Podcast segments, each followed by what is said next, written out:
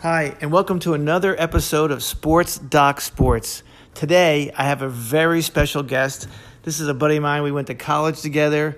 We played baseball in college together. We were co authors of a satire column in the school newspaper, and we've been friends ever since. And we've done multiple uh, events together ultra runs, etc., to triathlons, Ironmans. But anyway, my special guest today who has actually taken the lead from me and done ultra marathons into another level. And when you say, what's another level? The pinnacle of ultra marathon, the Badwater Ultra 135 that starts in Death Valley. So, so no further ado, I have William Chip Corley, which I call Chip, as uh, he's like a brother to me. And uh, Chip, welcome to Sports Talk Sports. Ha ha Steve, I'm so thrilled to be here with you, buddy. So first, let's talk about because I think what people look at in the ultra world, what's the pinnacle race? What's the iconic race of, of all ultra runners? And that is the Badwater 135. So tell me, how you uh, how did you qualify for that? Well, it's interesting because uh, the race director Chris Kostman is really a visionary, and I think there are other race directors that portray that, but Chris is a bit of an intellectual and goes to great measure to get it right. And so I think the description is the holy grail of all ultra runs, ultra marathons. And so the I was mesmerized by what Badwater represented as a feat. And so as you're asking me how did I get into Badwater and what did that process entail, it really is a agglomeration of everything we've done to get ourselves into a high level of fitness. And so when you and I earlier, and I think we can talk about this in, in, in future episodes and so forth, but when you and I went to Brazil, okay, with uh, Jody Weiss, who is exceedingly acclaimed and has done uh, near, I don't know, close to 40 100 milers. And she I want to interject for one second and say Jody Weiss, by far, is probably the most inspirational ultra marathoner I can think of. I mean, to me, I mean, I've, my, I've run races with her. She's always positive. She's always kind of helping us get through the low points, and she's truly a visionary as well in the female uh, category of ultra marathoners. So, I mean, I want to give a shout out to Jody that she truly is just has led the, the way in in her numbers alone, plus her her ability to actually write about them. So she's just a prolific writer, and she can write about these marathons that are, just give you such insight. So I just want to interject with that about Jody. Yeah, it's it's interesting. She's similar to the race director. She's an intellectual and takes what she does very scientifically, but yet understands that there's flow here and there's unknowns and there's the artistic uh, aspects of each of these races. You and I are we the endurance athletes that we are today became from her her vision and that she is Agreed. able to see that people can do things. I remember when she first said to me, "You can do the New York Marathon for sure," and I was bewildered because I'm like, how could someone say something like that unless they know what they're talking about? Well, she was obviously correct in what she talked about, mm-hmm. and and now she continues to live this life. I think the health and fitness life is something that you live, I live, and it's important to us in order to be able to be part of society in the way and means that we think works best for us to function and be part of this this order of humanity. Matter of fact, that New York Marathon we ran together, all three of us, and so it was just a, it was a great way of uh, having fun, uh, spend some time in New York City, and uh, and uh, running together. It was a it was a blast. So anyway, let's go back to Badwater for a second. So what year was it you ran? I ran in 2016. 2016, right. And so tell us about the start because that, the people really need to understand the start of that marathon is actually in the pinnacle, or I should say, the pit of Death Valley. The, the nadir. Right, the nadir. It's the lowest place in the continental U.S. 283 feet below sea level. And when you look up into the mountain, they have a mark that shows you where sea level is, and you're just uh, a football field below that.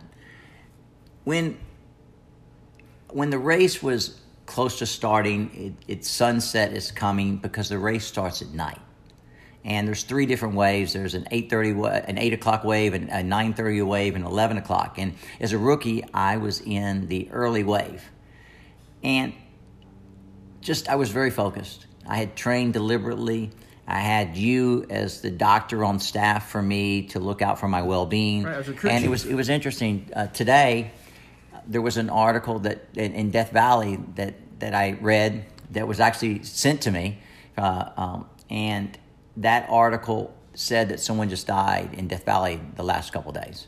Were they running or just someone was They hiking? went they went to Badwater Basin, and from Badwater Basin to to Furnace Creek, which is the very first time check, is 17 miles. Well, this individual out on the salt flats, he was 68, was going to go out and back for 12 miles total, Mm-hmm. and he never came back. So he obviously uh, the heat took him down, and and, and it's a, it's a tragic loss. It truly is. I, I remember at your start. So at the start of the Badwater, you, you cannot you can have a pacer with you, but for the first how many miles? 17. Oh, for the you can't have a pacer for the first 42 miles. Forty-two miles. So for, so we were just standing there and getting ready for uh, Chip to start, and it must have been I think 111 degrees. I think at the start at 8:30 at night, maybe more. It was higher than that. Yeah, yeah. Again, 119? Yes, it, it was similar to that, and it's a sauna. Right. It's a sauna, and you feel a hair dryer blowing in your face, and you know this is going to be a significant event. It's important to be very well prepared, and then again, to even get in this event is almost like applying to a, a, a high-end Ivy League school. Yes. And once you get accepted into this race, only 100 athletes out of the 7.7 billion people on the planet are accepted. So it is really a, a rite of passage. Right. And I think that generally every athlete trains deliberately, puts all of their efforts into getting the details right. And in my case, I had you and Craig, who was an Olympic athlete, Craig Martin, on my team, and then uh, Ludi and Andre Chavez, and are professional runners, professional athletes, and so we had a professional crew, and so we really ran this event together as a team, as if it was a NASCAR event. Yes, I remember it well. We, we were very well uh, trained and ready to go, and we all had to. We ran with you. So uh, after mile forty-two, we still had another ninety-something miles to run with you. So we rotated. I remember I ran that first part, and uh, it was pretty uh, substantial. I remember running it, and, and the heat was. I was uh, taken back initially after about about five miles. I thought, "Ooh, this is a little bit more challenging than I expected." So. With that being said, let's talk about the finish. Where does it finish? Well, let's back up a little bit and then talk about how we get to the finish. I remember uh, everything when you started crewing with me and pacing with me, and you and you're required to be behind the runner. So you're behind me, but you have my water, and you are empowering me in any way you can by keeping me cold, ice, and so forth. And we ran up, we ran up Towne Pass, and and so that that 2000 um, uh, incline it was very interesting for us and that's where the record holder who set the record in 2016 pete kostelnick what he came up from the 11 o'clock group and he passed us. I remember and it, that, it yes. was really exciting and and we participated with uh, carlos sa who was a former champion and then ali vinti so it was just really quite unique. And i remember uh, Grant Maughan told me the day before, or so forth, we were at Jake's bar having a beer, and he goes, "Good to see you, Chip. I'll see you again on the course." And of course, he was starting at eleven, and he passed me too. so it let us know that even though we were actively involved in giving it our best effort, there were athletes there that were absolutely superior. So running through the night, the cutoff in the race, uh, the you have to do it within 48 hours, and our team was executing. Our goal was to make 30, 33, or 36 hours, and so once we really we knocked out the first 100 miles, and that went as well, if not better than expected, and and then we got to Lone Pine, and we had the last half a marathon uphill. But what? Let me back up before we just close that particular element out and I, chrono- I, I, I give you a more descriptive chronology of this in my book. Right. And uh, my book, Financial Fitness The Journey from Wall Street to Badwater, really, the title tells how important it was to me because as a financier, and of course, I've been handling your monies for 40 years. Yes. And then to go from Wall Street to Badwater was a journey that I never thought that I would ever make. So let me, let me just say to the listeners, we're going to do a second podcast on on your book. So uh, this is going to be a three part series. Just today, we're to we're to put out some podcasts, and the next one's going to be about Chip's book because I think that not only is it something that all people should know, whether they're athletes or family members, everyone should be aware of the, the financial fitness of life. But also, um, it's just super interesting, and you have such vast uh, experience and knowledge. So that was a little interjection just to kind of parenthetically say where we're going next with our next podcast. So let's go back to the, the race. Um, you're so we're we're at Lone Pine, and we're going to turn up Whitney Portal Road for 13 miles to finish this race. And all through my endurance racing career, the end just seems to go very well for me. I just I'm like a horse who wants to get back to the barn and put this thing to rest. I remember one time Jody said, Hey, you got 10 more miles and you get your life back. Mm-hmm. And so that's how debilitating these things can be. So uh, I want to let our listeners know. So the, the Whitney Portal is w- where we're headed, and it's up Mount Whitney, which is the, the highest mountain in the continental U.S. So we're starting at the lowest point in the in the continental U.S. and we're finishing not at the peak, but at the the portal of of um, Mount Whitney, which uh, 8, is eight thousand feet. So it's a significant amount of elevation gain during this race. So I'm sorry. So now go ahead. So as I was excited and, and ambitious towards going up that mountain, well, the wheels started to fall off. I couldn't see. My tear ducts were acting irregularly. I, I was just, water was pouring out of my eyes uh, just profusely. And you were there. And, and then we decided to give me a five or 10 minute rest in the van and immediately passed out. Then I'm back out on the road again. And then it happened literally one mile later. And it's kind of frustrating because we were really moving so well in across the, the, the race. And now I'm moving slowly. And then the third time, I went into the van again, and these were just short moments of sleep, but you don't want to be doing that because the body's demanding that something's not working. And the third time, I woke up three or four minutes later on my own, and then I was with you, and I said, I- am back. And, yeah. and it was really remarkable how the body, just with a little bit of rest, can recover. You want to add anything to how that's even possible? Yeah, sure. So basically, it's the body's fatigued, but the, the mind is really what gets super fatigued, right? And and as you and I have done in the past, when we race some of these through the night and second night, you actually start hallucinating a little bit. We see things that aren't there, and and so it's an ability for your brain to have a little bit of shut down that constant stimuli, right? So you know, and as a physician, I'll say we used to take little cat naps when I was on calls, interns all the time. If we could get 20 minutes, 15 minutes, it was enough that we could actually move on and take care of business. And so it's the same thing in the ultramarathons. You have to have a little bit of shutdown, not so much physically, but mentally for your brain. I mean, that the health benefits that you get and the ability to continue that focus is really what it's all about. And that's focusing on where we're going and, and, and where we're headed. And I remember that when you got up the third time, you shot up and said, let's go. And we, we took off.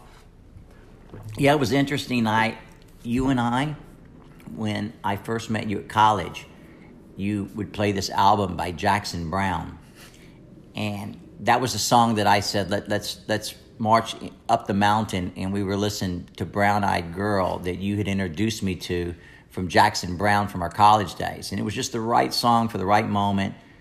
We crossed the finish line, and then the next day, uh, after the the rest of the athletes came in. We had the pizza party that night. We went to sleep, and then we got up at 4:30 in the morning. And you and Craig and I, we went back to the Whitney portal. I think we'd had four and a half hours sleep max, and then we went to the top of the mountain and we summited that mountain. And I'm sure you have your opinions about that event. That was truly one of the greatest experiences I've ever had. So I, it really was. Uh, so uh, Craig and I we actually started jogging up the up the mountain. That was Craig's idea. So we started running, and then of course you had just run 135 miles, and you and you instantly said, "Listen, you guys do your pace. I'm going to do mine, and we'll meet at the top, hopefully." So Craig and I had summited, and we spent some time up there, and uh, it was fantastic. I mean, it was a beautiful, clear blue day. You could see for miles, and then we were actually up there for a while waiting for you. We started going down, and and the the comical thing was I could hear you breathing coming up, and so you made us turn. We saw you, and we were so happy to see you, and you, we just turned around. We walked and we hiked back to the top with you, and I can't remember how much time that was, but I remember the altitude started getting to Craig a little bit because he had gone down a little bit and then back up. But uh, he's such an athlete; it really wasn't much, and it, it was uh, it was it was really the icing on the cake for that. Yes, so I think to wrap this up, Badwater is it's a family that I'm very grateful to be part of.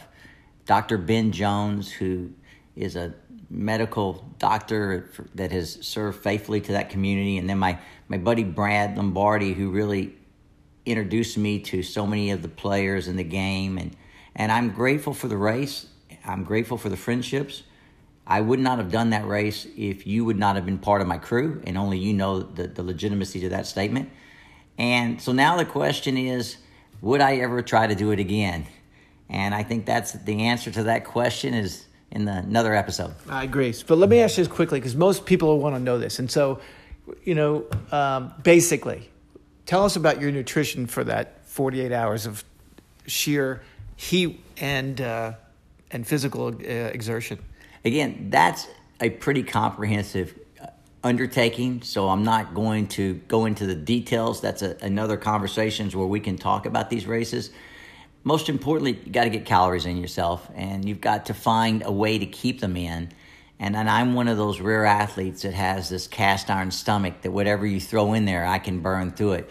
Where other people might get sick and nauseous and so forth. So, uh, but during that particular race, my staple was uh, was sparkling water. Yes, I'll remember though. We got to was it? I think it was was it stove stovepipe? Is that yeah. what, and you had a chocolate shake and and that some French. that was at Panamint. Panamint. Yeah, Panamint right. Springs. Panamint Springs. You had a chocolate shake and some French fries, and I was um, and I was uh, absolutely amazed that you could just tolerate that and then start running again, and it was uh, it was amazing. So again, it's one of these races that your crew is beyond important, and I'm still honored and grateful for each of the people that participated. Ludi was just a godsend for all of us. Yes. And, and that's really it. Great. Well, I just want again, I want to thank you for being a part of the podcast. I think your your uh, expertise in, in, ultra running and your accomplishments speak for themselves, and uh, I think everyone should uh, pay attention to the next uh, podcast coming up on financial fitness and savings, and, and it's really a part of all athletes what they're going to do later in life. So again, thank you again for your time, and I really appreciate it. And everybody, thanks again for listening to Sports Doc Sports. Stay healthy, stay sweet, stay strong.